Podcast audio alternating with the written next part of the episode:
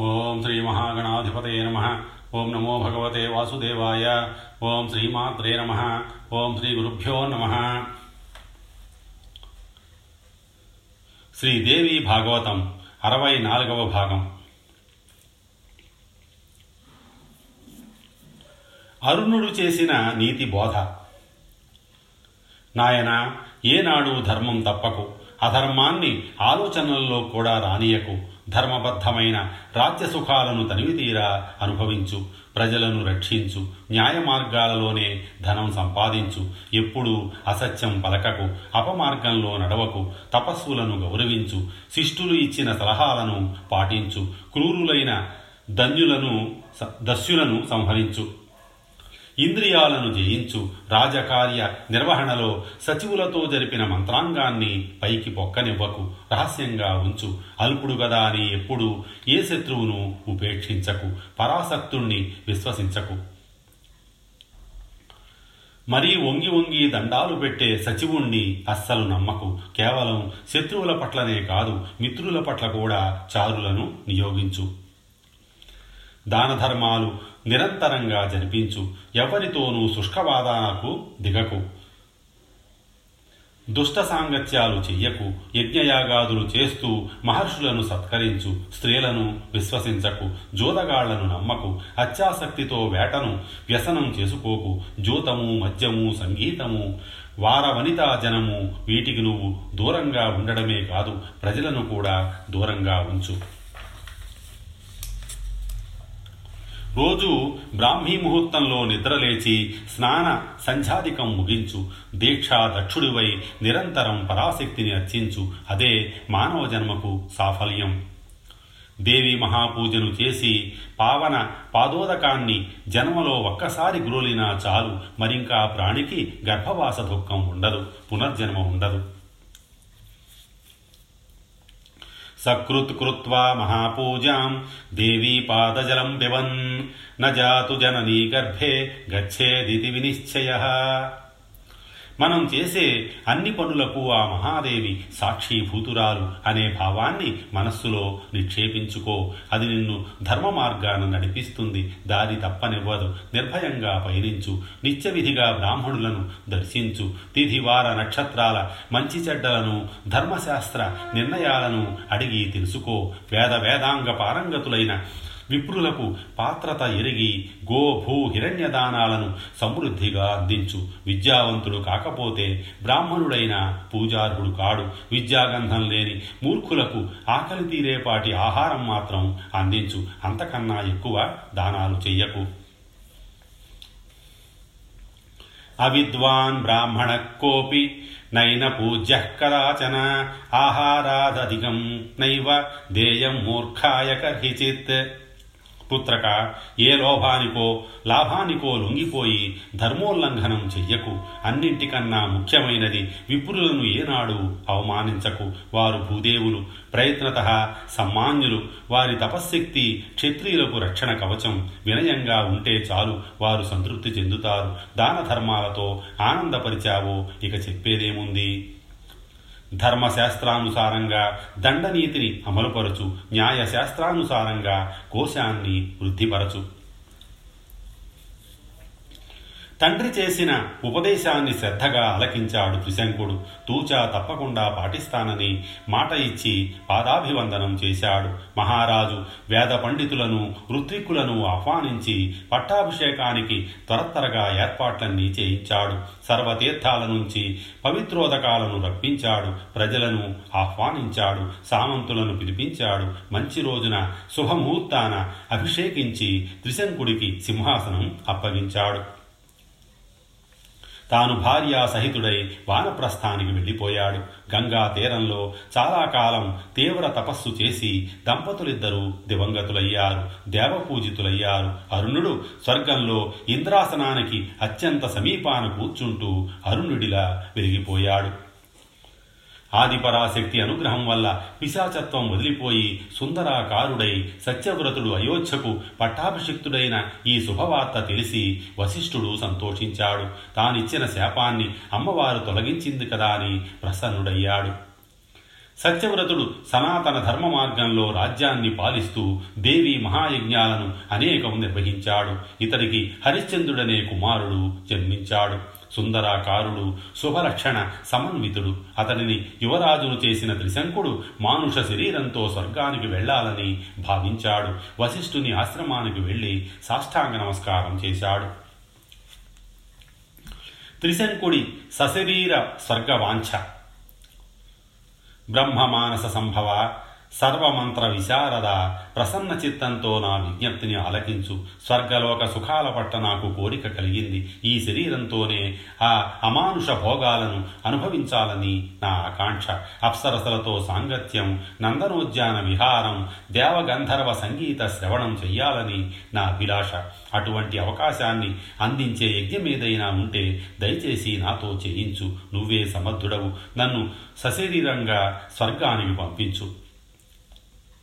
త్రిశంకు మానవ దేహంతో స్వర్గానికి వెళ్ళడం చాలా దుర్లభం. పుణ్యకర్మలు చేసి మరణించాక స్వర్గప్రాప్తి నిశ్చయం. అందుచేత జంకుగా ఉంది నీ మనోరథం దుస్సాధ్యం. బ్రతికున్నవాడికి అప్సరసల సాంగత్యం అసంభవం. ఇంకా యజ్ఞాలు అనేకం నిర్వహించు. మరణానంతరం హాయిగా స్వర్గసుఖాలు అనుభవించు.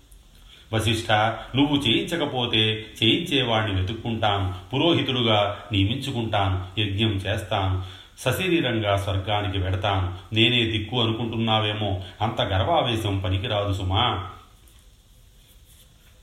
వశిష్ఠుడికి కోపం భగ్గుమంది. ఓరి దుర్మతి చండాలుడివైపో ఈ శరీరంతోనే స్వర్గానికి వెళ్ళాలనుకున్నావు కదా. అందుకని ఈ శరీరంతోనే స్వపచుడివైపో స్వర్గ కృంత నపాపిష్ట గోహత్య మహాపాతకి బ్రాహ్మణ వధూ చోరక ధర్మ మార్గ విదూషక చచ్చాక కూడా నీకు స్వర్గం లభించదు అని దారుణంగా శపించాడు. ఆ క్షణంలో త్రిశంకుడు శపచుడుగా మారిపోయాడు. సువర్ణ రత్న కుండలాలు ఇనుపరాతి కుండలాలైపోయాయి. చందన చర్చ దుర్గంధ భూయిష్టమైపోయింది దివ్య పీతాంబరం నల్లని మలిన వస్త్రంలా మారిపోయింది. శరీరం గజవర్ణంలోకి దిగింది. నైగనిగ్యం సౌకుమార్యం అంతరించి పళ్ళికలు పళ్ళికలుగా బండబారింది. శక్త్యుపాసకుడైన వశిష్ఠుడి రోషానికి తిరుగు లేదు కదా. అందుకనే శ్రీదేవి ఉపాసకులను ఎప్పుడూ కించపరచకూడదు. వశిష్ఠుడంతే గాయత్రి జపనిష్ఠుడైన మహామునీశ్వరుడు. తస్మాత్ శ్రీ శక్తి భక్తో హి నావమాన్య కదాచన గాయత్రీ జప నిష్ఠో హి వశిష్ఠో ముని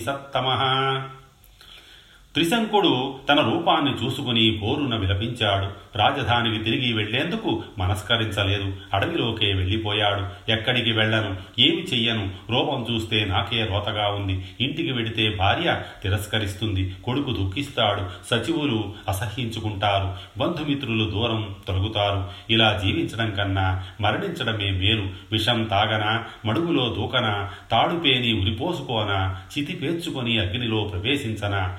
నిరాహారుడినై ప్రాయోపవేశం చెయ్యన? ఒకవేళ ఆత్మహత్య చేసుకుంటే జన్మ జన్మలకు ఇదే వెంటాడుతుందా? ఈ శాపము ఈ శ్వపచత్వము తప్పవా? ఈ ఆలోచన రావడంతోనే త్రిశంకుడి ద్వారని మారిపోయింది. ఎట్టి పరిస్థితుల్లోనూ ఆత్మహత్య చేసుకోనుగాక చేసుకోను. చేసుకున్న కర్మను ఈ జన్మంలోనే ఈ దేహంతోనే అనుభవించాలి. అనుభవం అనుభవించడంతోనే కర్మ విపాకం క్షయమవుతుంది. ప్రారంధ కర్మలు క్షయించడానికి అదొక్కటే మార్గమని పెద్దలు చెప్పారు. అందుచేత చేసుకున్న కర్మ శుభమైన అశుభమైన అనుభవించక తప్పదు. ఆశ్రమాలను సందర్శిస్తూ తీర్థక్షేత్రాలను సేవిస్తూ అంబికాదేవిని ఛానిస్తూ సాధు సజ్జనులకు పరిచర్యలు చేస్తూ నా దుష్కర్మను నశింపచేసుకుంటాను. అదృష్టం బాగుంటే ఏ మహానుభావుడో ఏ మహర్షియో ఏ సాధుపుంగవుడో సంగతపడవచ్చు. ఏదైనా ఉపకారం చెయ్యవచ్చు. ఇలా ఒక నిశ్చయానికి వచ్చి గంగా తీరం చేరుకున్నాడు. వశిష్ఠుల వారు తన తండ్రిని శపించాడని హరిశ్చంద్రుడికి తెలిసింది. ఎంతగానో బాధపడ్డాడు. సచివులను పిలిచి గంగా తీరానికి వెళ్ళి త్రిశంకుణ్ణి అన్వేషించి రాజధానికి తీసుకురండి అని పంపించాడు. వారు వెళ్ళి చండాల రూపంలో ఉన్న త్రిశంకుణ్ణి గుర్తుపట్టి నమస్కరించారు.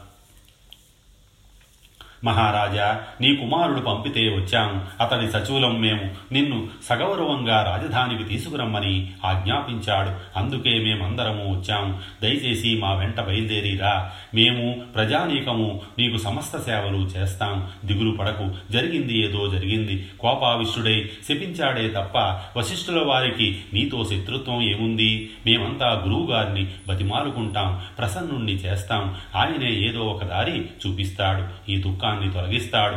మహా తేజస్వి కదా. యువరాజు హరిశ్చంద్రుడు నీకు చెప్పమన్న మాటలివి. అంచేత వెంటనే బయలుదేరు. రాజప్రాసాదం చేరుకుందాం అని వినయంగా లాలనగా విన్నవించారు. త్రిశంకుడు క్షణకాలం ఆలోచించి వారి అభ్యర్థనను సున్నితంగా తిరస్కరించాడు. మంత్రులారా మహానుభావులారా మీరు వెళ్ళండి. నాపై మీకున్న గౌరవాదరాలకు ధన్యవాదాలు. నేను రాను. రాజ్యాన్ని జాగరూకతతో పాలించమని మా అబ్బాయికి చెప్పండి. యజ్ఞయాగాదులు చేస్తూ నిరంతరం వేద విప్రులను సన్మానించమనండి. ఈ కుత్సిత రూపంతో ఈ శపచాకారంతో అయోధ్యకు రాలేను. ఈ ముఖాన్ని నా ప్రజలకు చూపించలేను. మీరింక ఆలస్యం చెయ్యకుండా బయలుదేరి వెళ్ళండి. హరిశ్చంద్రుణ్ణి సింహాసనం అధిష్ఠింపజేసి మీరంతా రాజకార్యాలు శ్రద్ధగా నిర్వహించండి. ప్రజారంజకంగా పరిపాలన చేయించండి. ఇది నా ఇది నా ఆజ్ఞ ఇది నా విజ్ఞప్తి. హరిశ్చంద్రుడికి ఈ మాట చెప్పండి అన్నాడు. సచివులకు ఉన్నట్టుండి దుఃఖం పొంగి వచ్చింది. కన్నులు ఒత్తుకుంటూ మరోసారి నమస్కరించి బయలుదేరారు. అయోధ్యకు తిరిగి వచ్చి ఒక శుభముహూర్తాన హరిశ్చంద్రుడికి యథావిధిగా పట్టాభిషేకం జరిపించారు. హరిశ్చంద్రుడు ధర్మతత్పరుడై తండ్రిని తలుచుకుంటూ ప్రజారంజకంగా పరిపాలన సాగించాడు. వ్యాస మహర్షి హరిశ్చంద్రుడి కథ బాగానే ఉంది. ఇంతకీ త్రిశంకుడి తర్వాత కథ ఏమిటి? శాపం నుంచి విముక్తి పొందాడా? లేకపోతే ఆ గంగా తీరంలో అలాగే కృషించి అసువులు బాశాడా? వశిష్ఠుల వారేమైనా కరుణించి శాపం ఉపసంహరించారా? వినాలని చాలా కుతూహలంగా ఉంది. దయచేసి శేష వృత్తాంతాన్ని తెలియజెప్పమంటూ జనమేజయుడు కోరాడు. యథాప్రకారం జనమేజయ? అంటూ వ్యాసుడు మళ్ళీ ఉపక్రమించాడు. హరిశ్చంద్రుడు పట్టాభిషిక్తుడయ్యాడనే వార్త తెలిసి వశిష్ఠుడు సంతోషించాడు. దేవి ధ్యాన తత్పరుడై గంగా తీరంలోనే కాలం గడుపుతున్నాడు. కౌశికీ నదీ తీరంలో దీర్ఘ తపస్సును ముగించుకున్న విశ్వామిత్రుడు తన ఆశ్రమానికి తిరిగి వచ్చాడు. భార్యాపుత్రులు క్షేమంగా ఉన్నందుకు సంతోషించాడు. పన్నెండేళ్ళ దుర్భిక్షం వచ్చిందని విన్నాను. తిండి దొరకక ఎందరెందరో వర్ణించారట ఆ కరువు కాలాన్ని నువ్వెలా గడిపావు? నిన్ను పిల్లల్ని అన్నం పెట్టి ఎవరు పోషించారు? తపస్సులో మునిగిపోయి నేను రాలేకపోయాను. వచ్చి మాత్రం నిర్ధనుణ్ణి ఏమి చేయగలంలే అని ఆగిపోయాను. చేతిలో చిల్లిగవ్వ లేదు కదా ఎలా ఇల్లు గడిపావో చాలా ఆశ్చర్యంగా ఉంది. దుర్భిక్షం గురించి విని మిమ్మల్ని తలుచుకొని బాధ బాధపడ్డానే తప్ప ఏ సహాయము అందించలేకపోయాను. యజమానుడుగా నా కర్తవ్యం నిర్వహించలేకపోయినందుకు సిగ్గుపడుతున్నాను. ఇలాంటివి తట్టుకుంటేనే తప్ప తపస్సు సాధ్యం కాదాయే. అప్పట్లో అడవిలో ఏమీ దొరక్క నేను ఇబ్బంది పడ్డాను. ఒకనాడు ఆకలి తట్టుకోలేక ఒక శపచుడి గుడిసెలోకి దొంగతనానికి దూరాను. అతడు నిద్రపోతున్నాడులే అని సడి చెయ్యకుండా ఉట్టి నుంచి కుండ దించి మూకుడు తెరిచాను. వండిన కుక్క మాంసం కనిపించింది. ఏదో ఒకటిలే ముందు ప్రాణాలు నిలుపుకోవాలి కదా అని తినబోయాను. సరిగ్గా అదే సమయానికి ఆ శపచుడికి మెలకు వచ్చింది. ఎవరు నువ్వు? ఈ అర్ధరాత్రి వేళ ఇంటిలోకి ఎందుకు ప్రవేశించావు? కుండ దింపావు కారణం ఏమిటి? నిజం చెప్పంటూ గద్దించాడు. సుందరాంగి ఆ క్షణంలో నిజంగా నాకు నోరు పెగలలేదు. తడి ఆరిపోయింది. ఎలాగో తెమ్ముల్చుకొని భయంతో ఉనికిపోతున్న గొంతుకతో మెల్లగా అన్నాను. మహాభాగా నేను బ్రాహ్మణుడిని తాపసిని ఆకలి తట్టుకోలేక ఇలా దొంగతనానికి దిగాను. ఈ కుండలో తిండి కనిపించింది. తినబోతున్నంతలో నువ్వు లేచావు. మహానుభావ నన్ను అతిథిగా భావించు. అనుమతిస్తే ఈ వండిన మాంసం తింటాను. ప్రాణాలు కడబట్టేస్తున్నాయి. అనుమతించని బిక్క చచ్చిపోయి అభ్యర్థించాను. అప్పుడు ఆ శపచుడు ఏమన్నాడో తెలుసా? నువ్వు బ్రాహ్మణుడివి అగ్రజన్మ నీది నేను చండాలుడిని. మా ఇంటిలో మాంసం నువ్వు తినడానికి వీలు లేదు. మానవ జన్మయే దుర్లభమంటారు. అందులోనూ ద్విజత్వం మరీ దుర్లభం. ద్విజుల్లోనూ బ్రాహ్మణత్వం అంతకన్నా దుర్లభంట. నీకు ఈ మాత్రం తెలీదా? దుష్టాహారం నువ్వు తినకూడదు. కర్మలను బట్టి ఏడు జాతులను అంత్యజులుగాను అగ్రాహ్యులుగాను చెప్పాడు ధర్మశాస్త్రకర్త మనువు కర్మచేత నేను శవచుణ్ణి కనుక చాజ్యుడిని కాబట్టి నువ్వు మా ఇంటిలో ఏమీ తినడానికి వీలు లేదు. నీకు ఇంత పెట్టడానికి లోభించి నేను ఇలా నివారిస్తున్నానని భావించకు. వర్ణసంకర దోషం నీకు రాకుండుగాక అనేదే నా ఆకాంక్ష? ఇంత ఖచ్చితంగా ఇంత ధర్మబద్ధంగా ఇంత మృదువుగా ఆ మహాభాగుడు నన్ను వారిస్తే నిజంగా నాకు సిగ్గు వేసింది ధర్మజ్ఞ సత్యం చెప్పావు. నువ్వు అంచజుడివైతేనేమి? నీ బుద్ధి విశదంగా ఉంది. నువ్వు వారించడం సమంజసమే. తప్పు లేదు. కానీ ప్రాణాపాయ పరిస్థితుల్లో ధర్మ సూక్ష్మాలు కొన్ని ఉంటాయి. అన్నింటికన్నా ముందు ప్రాణాలను కాపాడుకోవాలి. దేహాన్ని నిలుపుకోవాలి. అందుకోసం అగతికంగా పాపం చేసిన అటు తర్వాత విశుద్ధి కోసం ప్రాయశ్చిత్తం చేసుకోమని ధర్మ సూక్ష్మం ఏ ఆపద లేనప్పుడు పాపం చేస్తే అది దుర్గతికి కారణమవుతుందే తప్ప ఆపదల్లో చేస్తే కాదు. ఆకలితో చనిపోతే నరకం తప్పదు. కనుక ఎలాగోలా ఆకలి తీర్చుకోవడం కర్తవ్యం. అందుకని నేను ఈ దొంగతనానికి పాల్పడ్డాను. ప్రాణాలు నిలుపుకోవాలి కదా. వర్షాలు కురవకపోవడం వల్ల గడ్డుకాలం దాపురించి నేను ఈ చౌర్యానికి దిగవలసి వచ్చింది. దీనివల్ల వచ్చే మహాపాపం ఏమైనా ఉంటే అది వానలు కురిపించని పర్జన్యుడికి చెందుతుందే తప్ప నాకు అంటదు. సాధ్వీమణి నేను ఈ మాట అన్నానో లేదో పర్జన్యుడు హఠాత్తుగా వర్షించాడు. ధారాహస్తాలతో కుండపోతగా వాన కురిపించాడు. ఉరుములు మెరుపులతో వర్షిస్తున్న మేఘాన్ని చూసి నా హృదయం నెమలిలా పురివిప్పి నాట్యం చేసింది. ఆ గుడిసెలో నుంచి ఒక్క అంగలో యువతలికి వచ్చాను. పన్నెండేళ్ళ తరువాత పడుతున్న వానలో కేరింతలు కొట్టాను. ప్రియాంగన? మరి నువ్వు ఎలా కాలం గడిపావో ఏమేమి చిత్ర విచిత్ర సంఘటనలు జరిగాయో చెప్పాలి. కష్టాలు గడిచిపోయాక వింతలు విడ్డూరాలుగానే ఉంటాయి. క్రూర మృగాలు సంచరించే ఈ భయంకరారణ్యంలో ఇంతమంది పిల్లల్ని వేసుకుని ఒక్కతెవు ఎలా కాలం గడిపావు ఎలా పోషించావు ఇంతమందిని అని విశ్వామిత్రుడు సానునయంగా ప్రశ్నించాడు. ఆ ప్రియంవద మృదువుగా పలికింది. ఆకలితో అలమటిస్తున్న పిల్లల్ని బతికించుకోవడానికి చాలా తిప్పలు పడ్డాను. గుప్పెడు నీవార ధాన్యం కోసం అడవి అంతా గాలించేదాన్ని. వాటితో కాసింత గంజి కాచి తలో గుక్కెడు పట్టించి కొన్ని నెలలు గడిపాను. రాను రాను ఆ గింజలు కరువయ్యాయి. బిచ్చం ఎత్తుదామంటే వేసేవాళ్ళెవరు?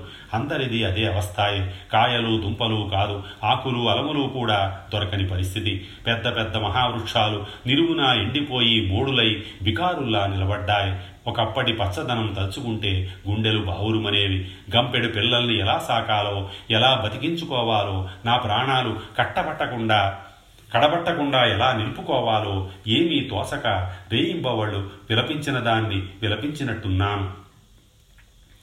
సుదూర ఆశ్రమాల నుంచి జనపదాల నుంచి ఆకలి చావుల వార్తలు గుండెను పిండిచే పిండేసేవి. వద్దు అది తలుచుకుంటూనే భయం వేస్తోంది. ఒక కొడుకును ఎవరికైనా అమ్మేసి మిగిలిన వాళ్ళని బతికించుకుందామని కఠోర నిర్ణయానికి వచ్చి సిగ్గు విడిచి బయలుదేరాను. అదృష్టవశాత్తు సత్యవ్రతుడు ఎదురయ్యాడు. ఆ దయాద్ర హృదయుడు ప్రతిజ్ఞ చేసి రోజూ ఏదో వేళ మాంసం తెచ్చి మన ఆశ్రమ వృక్షానికి వేలాడకట్టి వెడుతూ ఉండేవాడు. ఆ మహానుభావుడు భావుడే ఉపకారం చేసి ఉండకపోతే నాథ ఈ పాటికి మేమెవళ్ళము నీ కంటికి కనిపించి ఉండేవాళ్ళం కాదు.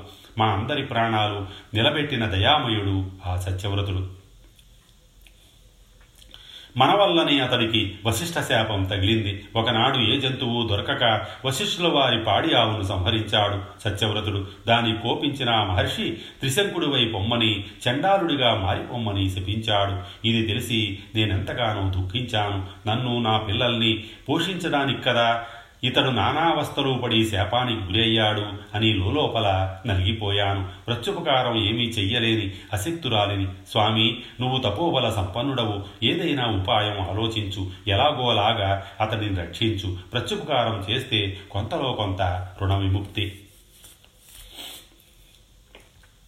భామిని ఊరడిల్లు ఎన్ని కష్టాలు పడ్డావు? ఇదంతా నేను లేకపోవడం వల్ల కదా వచ్చింది. పోనీలే అయ్యిందేదో అయ్యింది. నువ్వన్నట్టు త్రిశంకుడికి ప్రత్యుపకారం చేస్తాను. నా తపో విద్యా బలంతో శాప విమోచనం కలిగిస్తాను అని మాట ఇచ్చి విశ్వామిత్రుడు తన ధర్మపతిని ఓదార్చాడు. ఏ ఉపకారం చెయ్యాలి ఎలా చెయ్యాలని ఆలోచిస్తూ విశ్వామిత్రుడు ఆ మర్నాడే అయోధ్యకు బయలుదేరాడు. దారిలో త్రిశంకుడు స్వపచాకారంలో దీనవదనుడై ఎదురు వచ్చి సాష్టాంగపడ్డాడు. విశ్వామిత్రుడు ఆత్రంగా లేవనెత్తి గుచ్చి కౌగిలించుకున్నాడు. సాంత్వన వచనాలు పలికి రాజేంద్ర నా కోసం నువ్వు శాపానికి గురి అయ్యావు. ఏమి కావాలో కోరుకో ప్రత్యుపకారం చేస్తానన్నాడు. త్రిశంకుడి కన్నుల్లో సన్నటి మెరుపు మిలమిలలాడింది.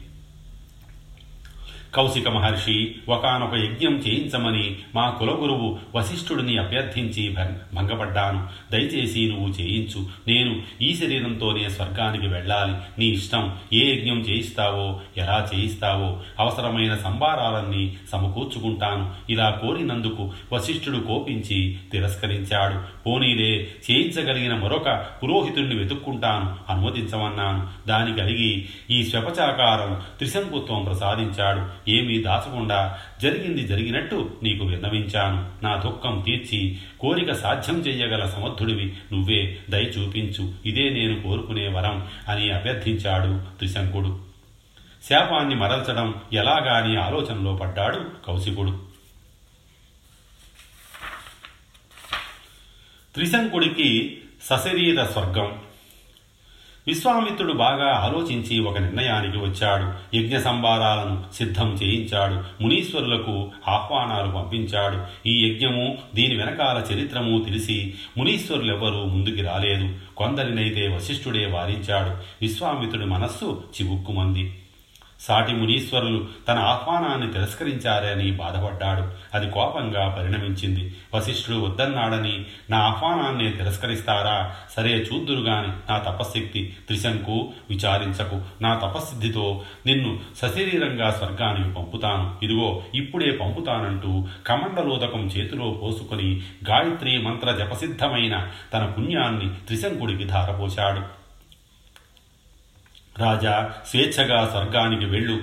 బహు సంవత్సరార్జితమైన పుణ్యం నీకు ధారపోశాను. ఇంద్రలోకం చేరుకో. అక్కడ నీకు శుభమగుగాక అని ఆశీర్వదించాడు. అనడమేమిటి? త్రిశంకుడు పక్షిలా ఆకాశంలోకి లేచాడు. అతివేగంగా దూసుకు వెళ్ళాడు. శక్రపురం అమరావతి చేరుకుంటున్నాడు. దేవతలు చూసి పరుగు పరుగున వెళ్ళి ఇంద్రుడికి విన్నవించారు.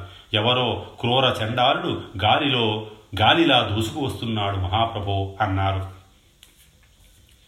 ఇంద్రుడు నిలబడి కిందికి చూశాడు. త్రిశంకుడని గ్రహించాడు. ఓరి శ్వపద జుగుప్సిత ఎక్కడికి రా వస్తున్నావు? ఇది దేవలోకం. తెలుసా? పో నీ భూలోకానికి వెళ్ళిపో. ఇక్కడ ఉండే అర్హత నీకు లేదు అని బిగ్గరగా అరిచాడు. అంతే క్షీణపుణ్యుడిలా త్రిశంకుడు నేలకు రాలిపోతున్నాడు. విశ్వామిత్ర మహర్షి పడిపోతున్నాను. వెళ్ళినంత వేగంగానూ పడిపోతున్నాను. రక్షించు రక్షించని గావుకేకలు పెట్టాడు. విశ్వామిత్రుడికి వినిపించాయి. ఆకాశంలోకి దృష్టి సారించాడు. పడిపోతున్న త్రిశంకుడు కనిపించాడు. చెయ్యి పైకెత్తి తిష్ట అని అరిచాడు. అది తపస్సిద్ధుడి ఆజ్ఞ. త్రిశంకుడు ఆకాశంలో ఆగిపోయాడు. కౌశికుడు వెంటనే ఆచమించి యజ్ఞానికి కూర్చున్నాడు. వినూతనంగా మరొక స్వర్గలోకాన్ని సృష్టించడానికి సంకల్పించాడు. అతడి ప్రయత్నాన్ని గమనించి దేవేంద్రుడు ప్రత్యక్షమయ్యాడు. బ్రహ్మర్షి నువ్వు చేస్తున్న పని ఏమిటి? నీ కోపం ఎవరి మీద? దయచేసి ఈ ప్రయత్నం విరమించు. ఇదిగో నేనున్నాను. నీకు ఏమి కావాలో ఆజ్ఞాపించు. వెంటనే చేస్తాను. చేస్తావా అని విశ్వామిత్రుడు రెట్టించి అయితే మర్యాదగా త్రిశంకుణ్ణి నీతో స్వర్గానికి తీసుకువెళ్ళు అన్నాడు. దేవేంద్రుడు ఆలోచనలో పడ్డాడు. కౌశికుడి తపోబలం తెలిసినవాడు గనక సరే అని అంగీకరించాడు. త్రిశంకుణ్ణి దివ్యదేహ దివ్యాంబర దివ్యభూషణ విరాజితుణ్ణి చేసి తన దివ్య విమానంలో సరసన కూర్చోబెట్టుకుని కౌశకుడి దగ్గర సెలవు తీసుకుని స్వర్గానికి తీసుకువెళ్ళాడు. విశ్వామిత్రుడి మనస్సు శాంతించింది. తృప్తిగా నిట్టూర్చాడు. ఈ విశేషాలు తెలుసుకుని హరిశ్చంద్రుడు సంబరపడ్డాడు. ప్రసన్న చిత్తంతో రాజ్యం పరిపాలిస్తూ రూప యౌవన చాతుర్య సంయుక్తయైన భార్యతో క్రీడా వినోదాలు అనుభవిస్తూ కాలం గడిపాడు. చాలా ఏళ్ళు గడిచాయి. అన్నీ ఆనందదాయకంగానే ఉన్నాయి. కానీ ఎంతకు భార్య కడుపు పండలేదు. ఇదొక పెద్ద దిగులు పట్టుకుంది. ఇక్ష్వాకు వంశం తనతో అంతరించిపోతుందేమో అని బెంకపడ్డాడు. ఒక శుభముహూర్తాన వశిష్ఠుల ఆశ్రమానికి వెళ్ళి పాదాభివందనం చేసి తన దిగులు వెల్లడించాడు. స్వస్తి శ్రీ ఉమామహేశ్వర పరబ్రహ్మార్పణమస్తు.